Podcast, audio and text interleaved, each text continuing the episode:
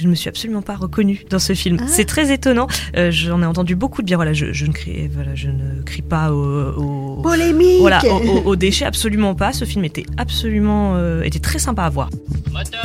Parlons maintenant de cinéma. To. C'est un scandale? Un scandale 6, première. Salut à tous, fin d'année oblige, il est temps de faire un petit bilan des films de 2022. Blockbuster, film d'auteur, thriller, qu'a plébiscité la rédac d'Al au ciné cette année. Place à notre top 2022 des meilleurs films que l'on a pu découvrir sur les plateformes cette année, donc que ça soit en VOD ou sur les plateformes de streaming SVOD, car le cinéma, ce n'est pas qu'au cinéma, et d'excellents films ont été diffusés euh, sur toutes ces plateformes tout au long de l'année. Quelques films ont fait sensation à leur, sortie. On peut citer pêle-mêle Blonde sur la vie de Marilyn Monroe ou encore Athéna de Romain Gavras, voilà, qui ont fait couler beaucoup d'encre. Mais aucun de ces films n'est dans notre top 5 que nous nous apprêtons à vous dévoiler par ordre inversé à nouveau.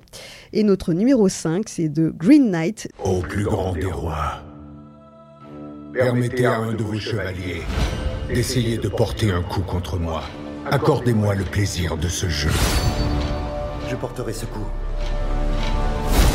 de David Lowery, qui était disponible sur Prime Video, sorti en tout début d'année. Euh, et c'est toi, Corentin, qui va nous en dire un mot. Ouais, alors c'est particulier parce que c'est difficile que je vous le vende comme un film accessible, parce que ça n'est pas un film accessible.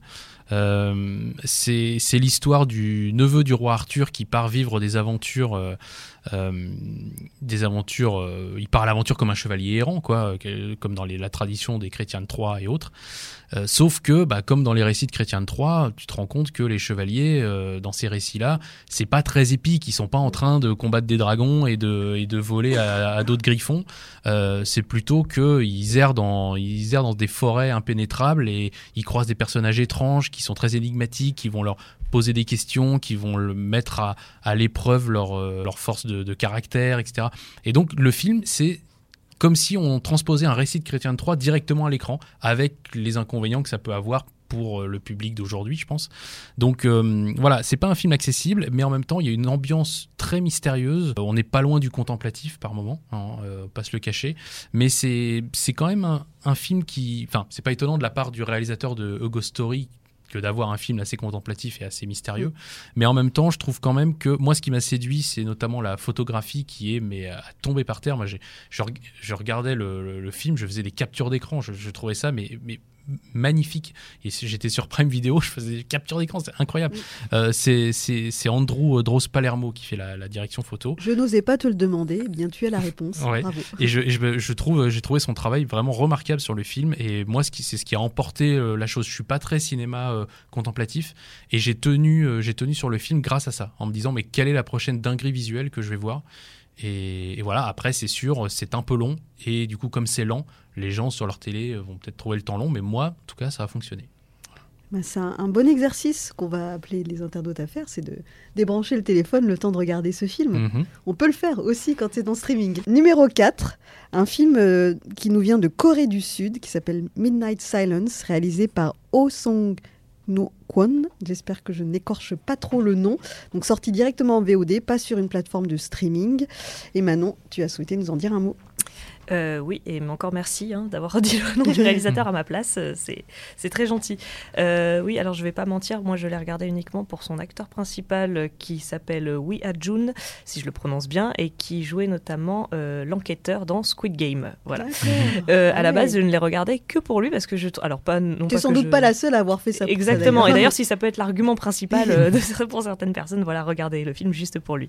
Alors, non pas que je sois une grande fan de, de cet acteur, puisque je ne le connaissais pas avant Squid Game, mais je trouvais ça intéressant de, de voir son jeu, voilà, parallèle euh, d'enquêteur dans Squid Game, et là, tueur en série, Euh, tueur en série psychopathe, euh, et voilà, sans le- la moindre forme d'empathie, je tiens à le préciser qui euh, tue pour le plaisir. Voilà, on n'a pas vraiment d'autres euh, d'autres informations euh, concernant ce personnage. On le voit commettre un meurtre dès le début du film et on peut constater par sa personnalité que c'est juste pour le kiff. Voilà, donc pour poser les bases, c'est ce type de personnage et euh, il va se retrouver à choisir sa nouvelle proie qui est une jeune femme euh, euh, sourde-muette. Voilà. Et pour lui, c'est un véritable jeu euh, du chat et de la souris qui se dessine. Il va prendre plaisir à la faire tourner en bourrique et à faire comprendre qu'il est là, qu'il compte la tuer après quand et comment. C'est une autre histoire et la pauvre avec ce handicap forcément se retrouve désavantagée et il y a un vrai déséquilibre des forces dans ce, dans ce jeu qu'il instaure entre eux, puisque, comme je le dis, il, il fait durer son, son suspense. Euh, voilà, il ne va pas la tuer tout de suite, même s'il en a beaucoup d'occasions, et c'est ça qui est très angoissant, qui met beaucoup, euh, beaucoup la pression. D'ailleurs, j'aime beaucoup ce genre de film. Je remarque que j'ai j'ai parlé de beaucoup de films angoissants, et là, c'est le cas. Le fait qu'elle soit sourde-muette, c'est aussi un vrai un vrai plaisir pour le réalisateur, je pense, qui s'amuse dans sa mise en scène, voilà, et qui joue avec nos nerfs, beaucoup aussi. Mhm. Euh, ce que je peux reprocher, c'est que ça peut créer certaines scènes improbables parfois, voilà, où euh, le fait qu'elle soit sourde euh, bah, pose problème, mais aussi l'avantage dans certains cas, c'est quand même assez difficile à croire. Mais euh, ça ne dessert pas du tout le film et ça dure 1h40, je crois, peut-être un petit peu moins. Euh, c'est efficace. Il n'y a pas de temps mort. C'est vraiment euh, 1h40 euh, non-stop d'angoisse, de, stress, de frénésie, de course-poursuite aussi. Et voilà, rien que pour son, son jeu d'acteur, puisque les deux acteurs sont vraiment excellents, c'est à voir. Et voilà, si vous avez aimé l'enquêteur de Squid Game, ça suffit- aimerez. c'est suffisant pour le regarder. Vous aimerez donc ce film qui s'appelle Midnight Silence, sorti en VOD. On passe au numéro 3, Alerte Rouge, un film d'animation Pixar de Domi Shi, disponible sur Disney+. Et c'est toi, Max, qui va nous en parler. Ouais, c'est l'un des deux films Pixar sortis euh, cette année. Donc, il y a eu Alerte Rouge, puis il y a eu Buzz l'éclair. Alerte Rouge, qui euh, est l'un des Pixar récents qui malheureusement n'est pas passé par les salles, puisqu'il a été euh, bazardé, on peut dire, Mhm. directement sur, euh, sur Disney. Parce que c'était un film qui était peut-être moins facile à vendre, parce qu'il c'est pas, euh, comme Buzz l'éclair, il n'est pas rattaché à une saga. Et pourtant, c'est l'un des meilleurs Pixar récents. C'est euh, donc c'est un film qui est fait par une, par une réalisatrice qui s'inspire un peu de son vécu. C'est un film qui se passe au Canada avec euh, plusieurs, plusieurs ados, notamment l'héroïne en fait qui a des origines asiatiques comme, comme la réalisatrice. Et en fait, c'est une histoire de, une histoire de, euh, bah, pas vraiment de passage à l'âge adulte, mais c'est vraiment ce moment où tu rentres dans l'adolescence qui, dans le film, en fait, est symbolisé par euh, cette héroïne qui se transforme en un panda roux. Alors, évidemment, le, le parallèle, en fait, avec euh, les hormones, en fait, avec le, le fait qu'elle change, en fait, bah, est, est- est tout trouvé. Et puis, enfin, ça se rattache aussi à l'histoire de sa famille, mais c'est un, c'est un film Pixar qui est très différent de ce qu'on connaît de Pixar en général. Mm. Souvent, c'est avec des petits personnages rigolos, c'est avec. Bon, il y a un panda roux, d'accord, mais. Il est très mignon. Voilà, c'est ça. Mais en fait, euh, c'est un, un film, c'est vrai, quand on, quand on te parle du pitch, quand on te montre des images, si on ne dit pas que c'est Pixar, tu y penses pas forcément. Et pour moi, c'est justement l'une des qualités du film, c'est que là, ça y est, il commence à intégrer des nouvelles voix. Donc, notamment celle de Domichi, qui avait fait un court métrage absolument fabuleux qui s'appelait Bao. Ah Donc oui, déjà, et voilà, on sentait la culture asiatique et en fait, elle en faisait quelque chose de- d'assez euh, d'assez formidable. En fait, cette nouvelle voix, justement, apporte un petit vent de fraîcheur chez Pixar. Et en plus, c'est un film qui parle du début des années 2000. Ce qui est assez rare finalement, on est, là on est beaucoup plus sur les années 80-90. Là elle parle bah, justement de son adolescence, d'ailleurs, donc ça parle de, euh, de boys band, ça parle du début des années 2000, de plein de choses, des, des portables aussi. Donc c'est euh, c'est un film qui est très, qui est bourré d'idées, qui est bourré d'énergie et, euh, et qui voilà renouvelle un petit peu ce qu'a fait Pixar euh, dernièrement, un peu de la même façon que, que Luca, qui était passé aussi par Disney malheureusement. Mais tu vois qu'il y a, peut-être un renouveau qui est en train de, s'amorcer chez, Pixar et Alerte Rouge, au-delà d'être un très bon film, en est l'un des bons exemples. Non, mais je pense, je pense à ce que dit Maximilien, voilà, que c'est sur l'adolescence, euh, voilà, le début des années 2000, tout ça. Et ce qui est très étonnant, c'est que bah, c'est mon cas, en fait. J'étais euh, pré-ado, on va dire, dans les années 2000. Et que je ne me suis absolument pas reconnue dans ce film. Ah. C'est très étonnant. Euh, J'en ai entendu beaucoup de bien. Voilà, je, je ne crie, voilà, je ne crie pas au, au- Polémique voilà, au, au- déchet, absolument pas. Ce film était absolument, euh, était très sympa à voir. Voilà, j'ai passé un bon moment. Mais c'est vrai que euh, je ne me suis pas du tout reconnue dans le- cette représentation qu'elle fait de, de l'adolescence, voilà, au cours des années 2000, avec voilà les boys bands, le, télé- le début des téléphones portables, les crises hormonales qui nous poussent, euh, qui nous transforment en, en créatures, voilà, toutes mignonnes, telles que le pandaro est représenté dans ce film. Mais du coup, c'était hyper intéressant de, de voir la, la réaction d'autres personnes qui se sont senties proches de ce personnage, euh, comme ça n'a pas été mon cas. Ah, mais c'est toujours sympa, voilà, de se dire que qu'il y a des partis pris qui ne ne comprenne pas tout le monde, même si c'est une époque qu'on a vécue. Après, voilà, le, le film est, on parle d'une adolescente euh, euh, qui fait partie de la communauté asiatique, qui a du coup, euh, qui vit dans un environnement avec une culture qui est différente de la mienne. C'est peut-être aussi ça qui fait que je me suis pas reconnue dans ce personnage. Mais voilà, c'est ça que je tenais à dire, c'est que c'est étonnant parce que au final, je l'ai vécu à la même époque qu'elle, j'avais le même âge et c'était pas du tout ça, moi, mon adolescence. Mais tant mieux. On passe au numéro 2 et c'est Spencer. Dites-moi ce qui vous est arrivé pour vous rendre si triste. Ici, il n'y a qu'un seul temps. Le futur n'existe pas. Et le passé et le présent ne font qu'un. de Pablo Larraine avec euh, Kristen Stewart, un film sorti sur Prime Video. Et on en parle avec toi, Thomas. Un biopic qui n'est pas le biopic de Bud Spencer. Non, qui est un biopic, enfin, un biopic un peu différent sur euh, Lady Diana. On suit trois jours où elle se rend donc à la famille royale pour fê- fêter les fêtes de Noël. Et c'est, euh, comment dire, euh, un film d'horreur en fait. C'est vraiment un, un vrai film d'horreur. C'est très très angoissant. On, on parle beau- beaucoup de films angoissants C'est fou ça. dans ce top, mais Des tueurs, des meurtres, de l'angoisse. Mais vraiment, mais Bonne là, non. fête à tous. Là, là, c'est quand même, c'est Lady Diana, mais c'est, on, on suit vraiment le mal-être que- qu'elle a vécu au sein de cette famille. Et c'est vraiment construit comme tel. Euh, c'est aussi, encore une fois, une expérience assez sensorielle. Il y a ce grand euh, château euh, avec ses serviteurs à l'intérieur. On pense beaucoup à Shining aussi, parce que la façon dont il, il filme les grands couloirs, les grandes pièces. Et, et Kristen Stewart, c'est une actrice à titre personnel que j'aime énormément. Et qui, là, moi, pour moi, arrive vraiment. Je trouve un, sommet qu'elle n'avait jamais atteint euh, auparavant. Euh, les cinq premières minutes, je me rappelle ça m'avait un peu dé- décontenancé. Je me disais, tiens, mais elle joue un peu d'une manière euh, étrange. Et en fait, non, elle est très intelligente et donc elle.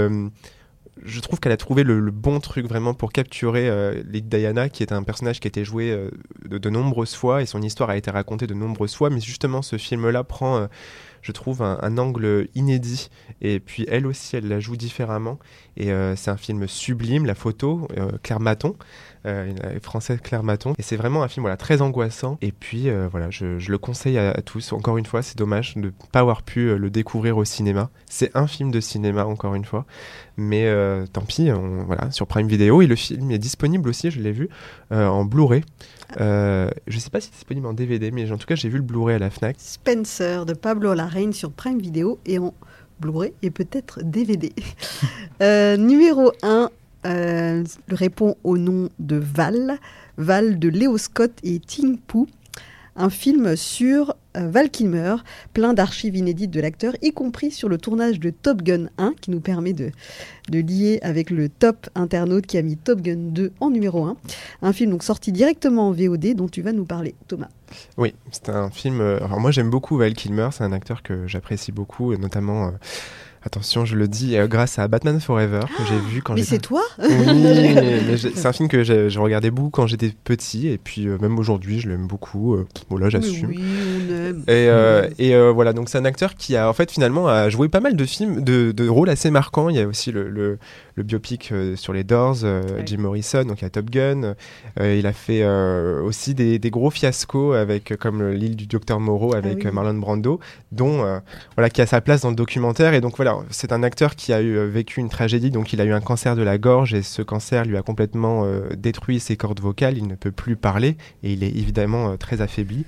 Et en fait, euh, cet, acteur euh, qui était très très très célèbre, un vrai sex symbole dans les années euh, Mm. fin des années 80 et puis années 90, il a en fait tout filmé dans sa vie, ses passages sur les tournages. Il a filmé ses collègues. On voit euh, on voit les fesses de Kevin Bacon et de Sean Penn par exemple. Merci de nous le signaler. voilà, c'est voilà, on voit donc évidemment Tom Cruise sur le tournage de, de Top Gun et c'est vraiment l'occasion de voir de l'intérieur les coulisses de ces plus de, de ces films assez emblématiques hollywoodiens et puis voilà de suivre aussi la trajectoire de cet acteur qui a eu connu un passage à vide et puis qui ensuite a été frappé par la maladie.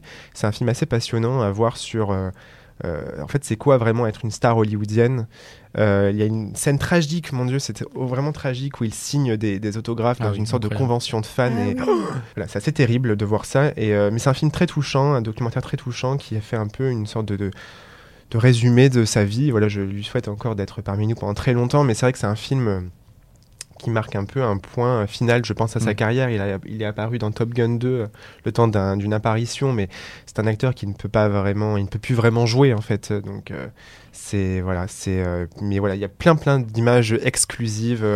il y a juste, je parlais de l'île du, pardon, je parlais de l'île du docteur Moreau. Il y a ce- cette embrouille avec le le réalisateur et, et- et Val Kilmer. euh, voilà, c'est un film qui a été très très compliqué à faire et, et euh, c'est passionnant vraiment de, de découvrir euh, l'envers du décor et voilà très touchant. Je sais que Brigitte l'a vu aussi, donc voilà. Oui, mais tu me donnes envie de le revoir en fait, Ouais. parce que Mmh. finalement on l'a vu il y a plus d'un an. Oui, oui. Et, euh, mais c'est vrai que j'avais oublié à quel point ça documentait bien Ouais. le, la vie d'acteur euh, à tous les sens du terme, et notamment cette histoire de convention que j'avais oubliée. Mais, euh, mais effectivement, c'est aussi ça, euh, euh, voilà, la vie d'un acteur aussi euh, en déclin. Aussi, euh, ouais. C'est bien de de ne pas montrer que le, le côté. Et puis ouais, il a été très exposé à cette époque-là. Et puis euh, oui, non, puis c'est- il y a ouais, beaucoup d'a- d'archives et c'est vraiment euh, ouais. Oui, puis des archives personnelles, comme Mm. disait Thomas, c'est qu'il il filmait sur les plateaux. C'était des making-of à l'époque où il n'y avait pas beaucoup de making-of, donc tu vois vraiment des coulisses de films sur lesquels tu n'as finalement pas tant d'images que ça. Et c'est intéressant. Et en plus, il ne, il ne s'épargne pas. C'est-à-dire Mhm. que toute cette période où il est Batman, etc., il ne cache pas qu'il avait un peu le melon et qu'il était un peu insupportable parfois sur les plateaux, qu'il n'a pas forcément pris des bonnes décisions. Euh, Il y, a, il y a quand même ce, ce- ce côté euh, je me retourne et je fais le bilan. Mhm. Effectivement, Thomas avait raison de dire que c'est vrai que ça sonne un peu comme le dernier film. hein. Euh, ça fait un peu un documentaire bilan qui donc est, rajoute à, à- au tragique du- de, de la chose. Mais, mais effectivement, c'est vraiment, euh, vraiment, enfin, c'est très très émouvant quoi. Mais ses enfants sont très présents aussi dans le, dans le film. C'est Mercedes et Jacques Kilmer qui étaient aussi présents à la présentation à Cannes justement. Et, et euh, je sais que le fils participe aussi à la voix off du film. Et donc voilà, c'est, euh, je le conseille en tout cas. Si jamais euh, certains ne le connaissent pas trop, euh, Val Kilmer, ils peuvent euh, le découvrir à travers ce film. C'est très, c'est assez passionnant.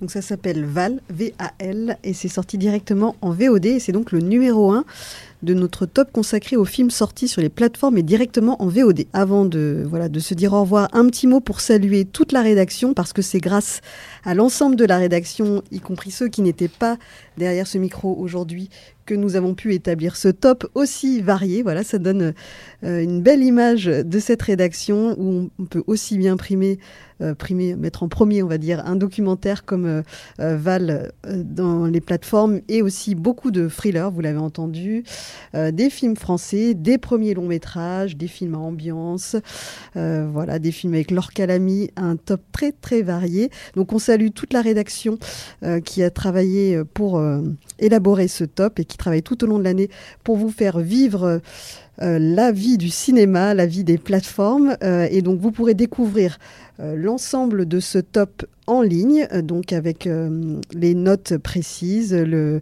règlement ainsi que des tops individuels. Voilà, tous les rédacteurs on partage avec vous euh, leur euh, coup de cœur de l'année. Euh, on salue également euh, Johan Sardet euh, qui euh, s'est absenté quelques semaines de la rédaction, mais à, qui on pense et qui sera bientôt de retour parmi nous. On pense à ceux aussi qui sont en télétravail, qui sont un peu plus éloignés, mais qui sont voilà dans nos esprits à la rédaction.